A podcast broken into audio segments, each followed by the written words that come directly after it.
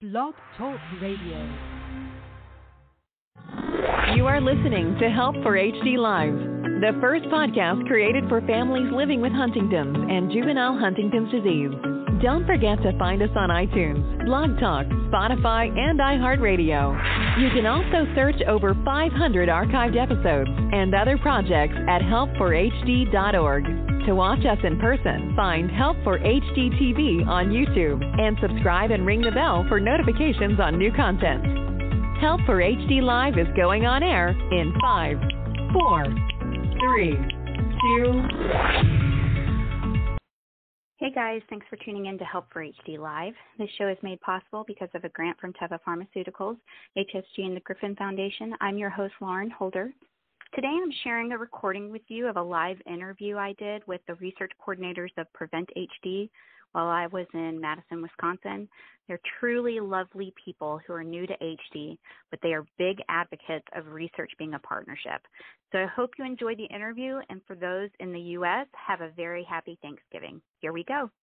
Hi guys, I just want to introduce you to some people who are actually new to the HD community. Um, they are professionals, but they're they're new to all of this, and I um, wanted to share with you um, kind of their perspective on the Huntington's community as being new and what they see and educating themselves. So I'm going to have them come on. We've got Nate and Trisha and Alicia, right? So they're all new to the HD community, and um, I am gonna let's start with you, Nate. Um, so, what are your thoughts now that you have been in the community for about a month and been involved with um, things in the community. What do you think? I would just say that from my experience interacting with the research persons that we do, um, something that I learned was that, um, you know, everyone has their really unique stories with the disease, and just it's really insightful to gain everyone's experience, but also just recognize at the same time the experience behind these stories is not uncommon so I really appreciate that um, the community is able to come together, um, able to do these kind of things, and that they're able to support one another with their shared experience. Um, their experiences aren't new; it's been passed to families for a long time. Something that's been very generational. So I think it's really good to have these kind of outlets and be part of it because it's so far. I'm going to have you kind of share your thoughts too. So you've been doing it a little bit longer um, and had a little bit more experience with people. So. Um, yeah, so most specifically to the HD community, I'm, I'm pretty new like Nate. I started um, with Dr. Paulson in um, July. But my previous work was uh, working with some of my previous work. I've been in research for about 15 years, and I was in the clinical side of the world um, for 15 years prior to that. So it helps give me a nice perspective of really watching the translational piece, and that's what I'm most interested in, is how can we help patients, um, and ensuring that everything we do in research will ultimately end up benefiting the patient, right? Um, and my work with all of us uh, research program, there's a lot of similarities in that for all of us, we were very interested in um, having participants maybe participate in research for the first time um, and giving your genetic information, that's a big deal, right? There's a lot of um, consequences and potential concerns around that, as there should be. Um, and then also ensuring that people who haven't necessarily participated in research before start to now, right? It's a it's a good introductory way, and a lot of those people are altruistic, which I feel like a fair amount of the Huntington's group is that way as well because they may not be directly affected. Maybe they are negative, but they live with someone that's positive or know someone that's positive. Um, and so they're really participating to advance the field. And again, being altruistic, knowing that it won't necessarily have direct benefit to me or to who's ever participating, but will have benefit hopefully to someone that they know or in their family. So that's a really important piece of research. And the other important piece of research um, that I think Huntington's patients and families do a good job of is really understanding why research is important, right? I grew up in a rural farm in rural Wisconsin. My family only ever went to the doctor because something was broken, right? And they didn't understand why, when they presented to the doctor, why they got the treatment that they did, right? They had no idea that there was trial and error, there was research that went on to ultimately get them that, that treatment. And so it was difficult for my family when I got into research to explain to them what it even is or what it what man what what the manifestation is, right? And so I think that's the other important piece, and I see this being done very well in the Huntington community is really explaining that piece. Like we can't advance this field, we can't get better therapies, treatments, et cetera, without active participation. And to me, that's extremely valuable and one thing that I really love about this community. So let me ask you, because you said two things that I want to um, to go back on. So um, genetic information and um, you know you talked about there being concerns and stuff. Why is that? Why are there concerns around genetic information, genetic research? Yep, that's a great question. So the first and foremost is we don't know. Like we, there, the genetic field is growing by leaps and bounds currently. I don't think we even have a mere appreciation of what this ultimately will, will lead to in 25, 30 years from now. Um, but what we do know now is that, especially with um, a disease such as Huntington's, it can be very stigmatizing. And as Dr. Paul, as I heard Dr. Paulson explain, like there are little pods or little groups of Huntington sporadically. Like if you're living in a small town, they know that the Smiths um, motor function, they wouldn't use that word obviously, but they walk different, or they talk different, or you know, Grandma Smith is X Y Z, right? And so that's how they identify, and that's the stigma around having a genetic disease, right? There are laws in place that protect uh, genetic information, um, but they're not 100%. So, um, you know, life insurance companies potentially could get this information, and then this potentially could put the patient themselves or participant themselves in an awkward situation. Even if their genetic information isn't shared, if a life insurance company were to say, well, have you ever had genetic testing? Where's your moral compass, right? You know that you've been tested, you for Huntington's, let's say, you know that you're positive, but you're not showing any signs or symptoms. What, where are you in actually telling them that that's what it is, right? So there's all, not only is it just about other people knowing, but it's about your your moral compass too, right? Like how much of that do you want to share? How much are you required to share? How much, you know? So there's a lot of very sensitive questions when it comes to genetics.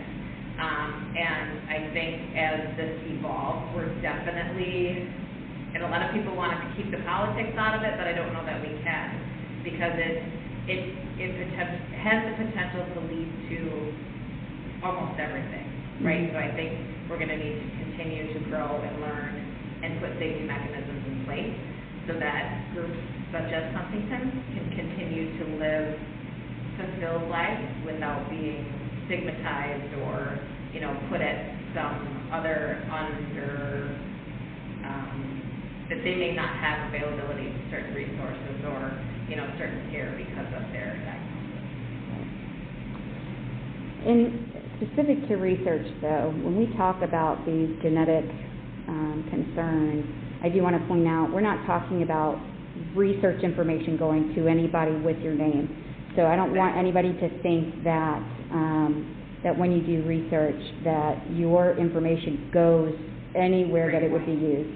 Um, when you come into a research study, your information is de-identified. So whenever somebody uses I love to explain it with a like a, a brain bank, right? So when somebody gets a brain, you know, for Huntington's disease, they could send that tissue out to anywhere, right? But it's de-identified. They don't necessarily share whose it is. Um, it's the same in research studies. Everything's de-identified and provided a number or code, but there's nothing to correlate it back to that person, like if somebody else wants to use that research. And they do that in Enroll as well, right? So we'll see studies popping up now and trials now that are using things that came from Enroll HD. Um, and that's because the information is de-identified and, and nobody knows who participated. It's just that um, they were able to get that information from that study and say, oh, well, these um, things came out of that. It would be a good thing to put in this study or in this trial. So I just want to point that out, um, that there's not this concern about your personal information getting out to somebody else, because when you come in for a study, it's, you are de-identified. Um, and then I want to ask you to, because you are brand new, so I'm, Yeah, I'm I'm just, like- I started I'm coming. I'm coming. Um, so, because I want to get a perspective being that you're brand new. So, okay. Why did you get involved in research in general? Great question. So, uh, as I kind of mentioned before, it's definitely the translational piece. So I spent about fifteen-ish years as a respiratory therapist, um, and worked in pretty much all aspects of respiratory therapy. I started in a neonatal intensive care unit, I went to a PICU, which is a pediatric intensive care unit, and then went on to adults. Um, I had a pretty significant tragedy in my life, and I kind of stepped back and didn't know if I wanted to continue in medicine because it was really difficult.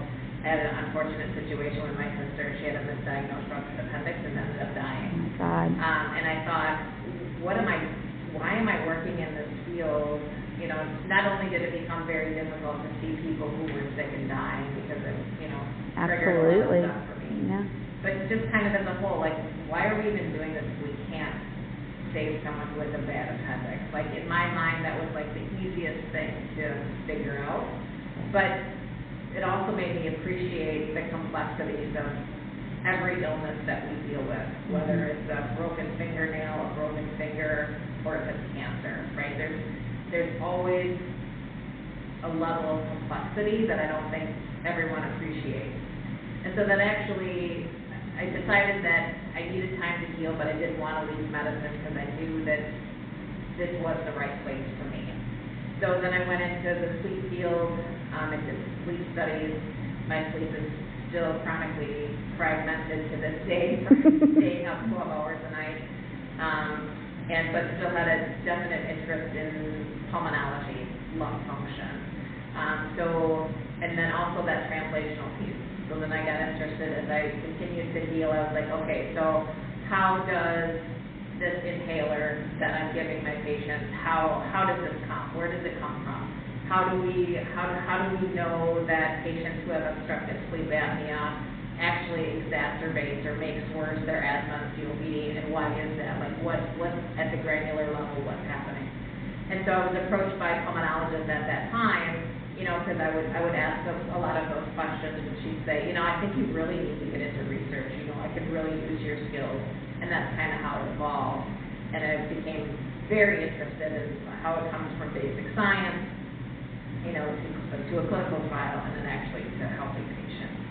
And so we did uh, a lot of controlled breathing studies to understand, you know, how the breathing changes as it sleeps, how we, how our breathing changes as we sleep, and it just kind of snowballed from there. Working on soft money as funding is, you tend to get bounced around a lot. Mm-hmm. And so, um, ultimate, eventually, that funding, um, that she was supported under kind of went away and she kind of transitioned to something else. And so I came to work for the Office of Clinical Trials here at UW, which kind of just expanded my work in research. I not only did pulmonary, but I did some ADRC studies, I did some nephrology studies, um, and still did some pulmonary studies. And then was approached when all of us came to say, hey, we, we need to get this huge research program off the ground. You know, we, we, we think you have the skills to be able to build the infrastructure. And so then I went to work for all of us, and I spent the last four or five years doing that for all of us. And we ultimately were enrolling like 100 participants a week, so it was a huge research study. Like Wisconsin was supposed to enroll like 35,000 people, which Mm. is a really big number for Yeah. research. I mean, Jane, Dr. Paulson's studies are large in themselves, like having 1,500 people in Predict, that's a really big number, right? A lot of research studies often will do 10, 20, maybe 30 participants. So that's the other thing that I'm really interested in, is really getting large numbers. And also ensuring that the participants that we enroll are treated like our partners, right? Like we, we can't do what we do without them. So that means there has to be a mutual exchange of respect, kindness, empathy. Um, and a lot of times, historically in research, that's been forgotten, right? And a lot of people don't feel like they're they they they're just being used for the research, right? Yep. They only want me because I'm sick or because I'm this or because I'm that. Absolutely. And that's that's not that's not where we want to be. We want to be in a place where patients understand the importance of research and they feel the importance of research. And what I mean by that is that they they can feel that it's so important that when they offer, you know, their kindness, you know, their altruistic self, that we appreciate that and that we want that mutual exchange of information. Um, because we're learning, but we want you to learn as well. And we want to be supportive to you as a, a person, right? Because we're, granted, when you come into a research study, you're just, you become a number, but there's still a person connected to that number, right? Right. And that's the most important thing is the people. Well, and I have to say, um, with my short time here, I absolutely, I love what you just said, by the way, because that's huge for us, um, especially this subset of, you know, pre-symptomatic, pre-manifest HD. That's huge because we want that. We want to feel like we matter and our voice matters and that we are part of it. A partner, absolutely. Um, and I have to say that since I've been here, um, I absolutely feel like everybody here cares. Um, and it has been amazing. Everybody has been so nice, and I've loved it. So thank you for that, um, because it really has made a difference for me to participate in something where I don't feel like a number. so yeah, it's awesome. Um, we're going to go to Alicia really quick. Okay, so Alicia is brand new to research in general, and you've been working here with them for four days. She's like, and I've already got a camera in my face. Um, so, in the last four days, what do you like? What What do you think about research, like starting up in this and, and getting involved? Yeah, so far it's just been mostly training online, but it's gonna be like kind of excited to like start up and like I, when I sat in during the testing, that was like interesting to see what I'd be doing and I decided to check that out. Oh man, I lost this.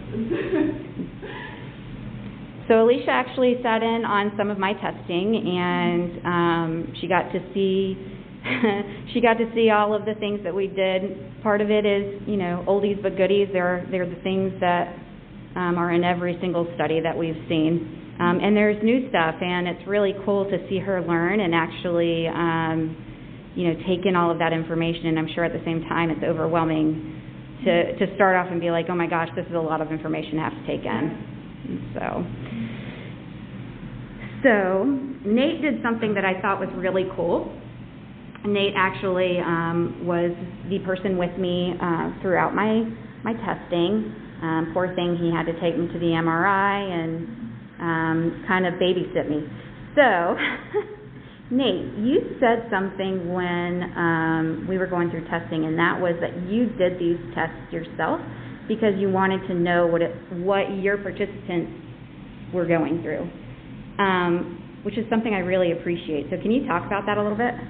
Yeah, so um, just as part of the training, um, something that's really been emphasized for us is to practice first of being the participant. We want to kind of know what is going through your guys' minds when you're taking the test, some of the questions you may have, some of the things that difficult to people in general. Um, more specifically, when I made that comment, I meant regarding the MRI. I wanted to be the pilot scan for that, um, just because I wanted to do as much of the study as possible, um, provided that I wouldn't be able to do the lumbar puncture just as a pilot. Um, I just think in research it's really important to make sure that if you're going to be working with people and making like having them do certain tasks, um, you should be willing to be able to do the same thing. I think that's really important. just kind of having that conformity, and again, recognizing the personhood behind the people that you work with. So for me, especially in regards to testing, I was very happy to be able to be trained up um, doing it myself, getting some experience, and now being able to administer it. I think it's given me a better gauge of what um, to expect from working with participants. And um, so, how long have you been in research? So my research experience, so with this lab, um, I think it, I think it was mentioned earlier that I was only here for one month. I've actually been here for about three months. Oh, sorry. Just a little correction. Um, in the past, as an undergrad, I worked for about a year and a half in a lab that specializes in childhood anxiety. So I've done a lot of um, work with doing EMG scans, some MRI experience, and then doing just some social stress test type of stuff um, interacting with participants, very different um, clinical population for sure, different age group. Um, but I just really liked it, and after that experience, I was like, you know, I'm really interested in just finding a new subgroup of people, something that maybe can take me a little bit out of what I'm used to. Um, I had taken a lot, a lot of classes that surrounded around the topics of depression and anxiety, so for me, I kind of felt more at place there.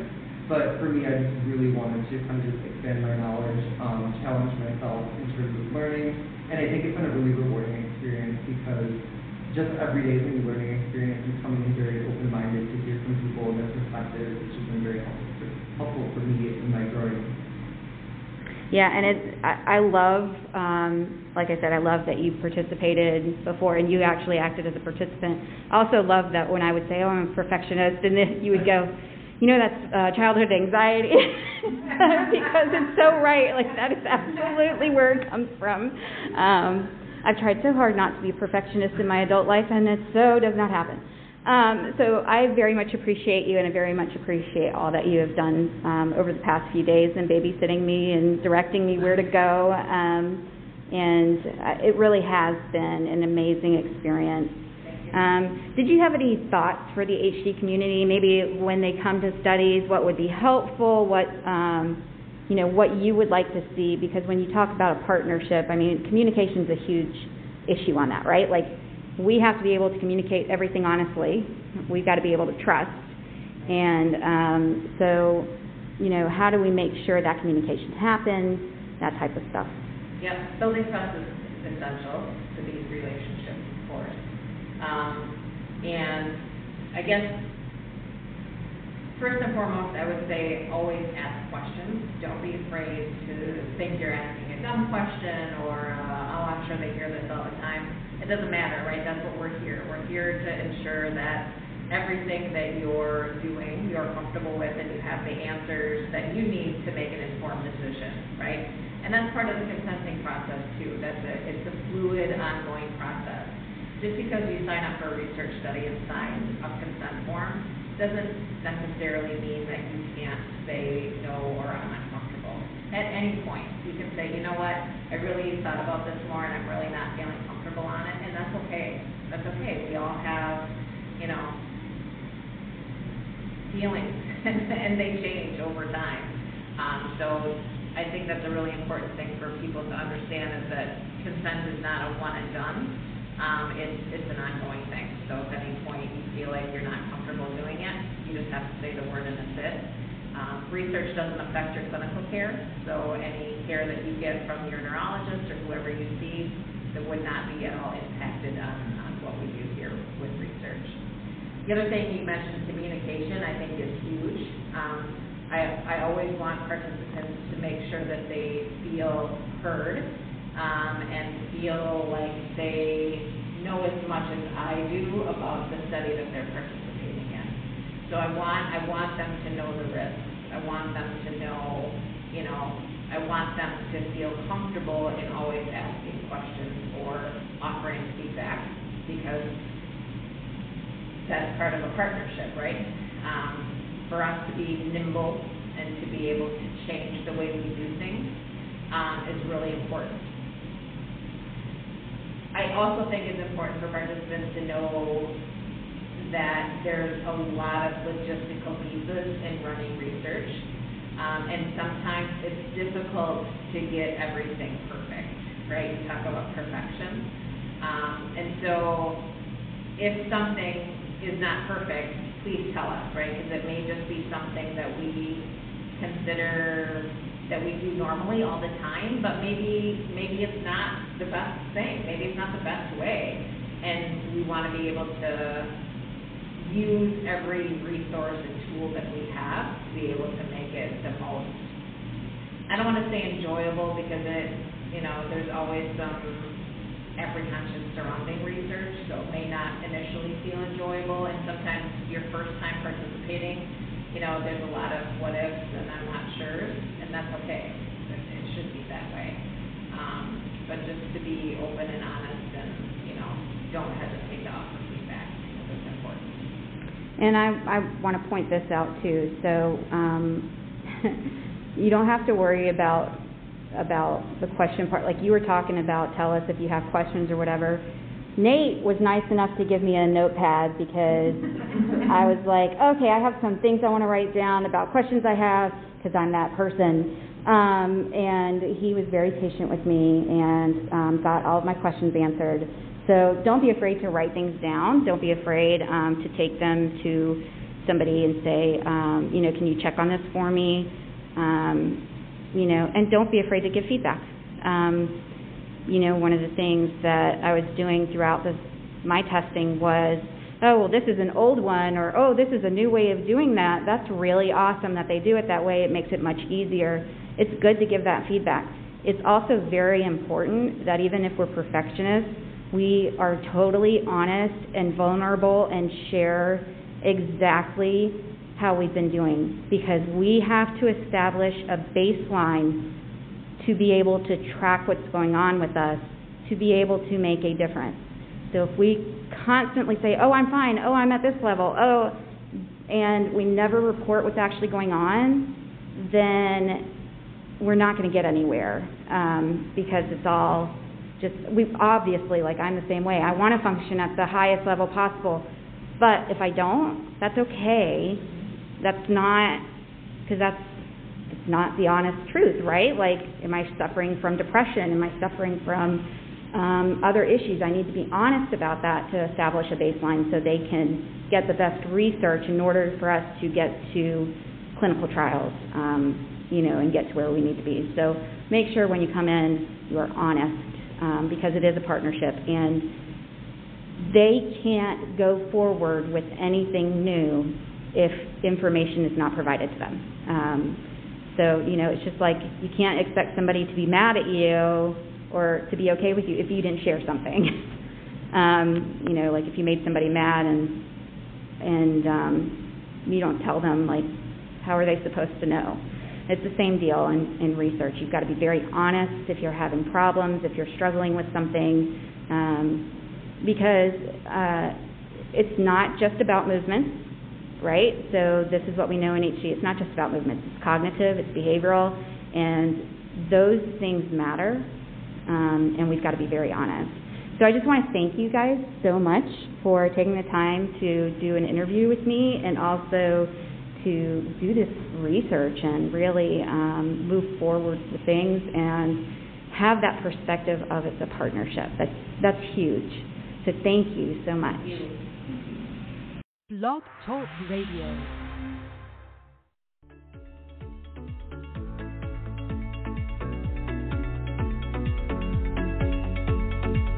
Thank you for listening. Don't forget to visit www.help4hd.org and sign up for our email newsletter to stay up to date on all that is going on at Help for HD. Get social with us and like us on Facebook, follow us on Instagram, and subscribe to Help for HD TV on YouTube and ring the bell for notifications.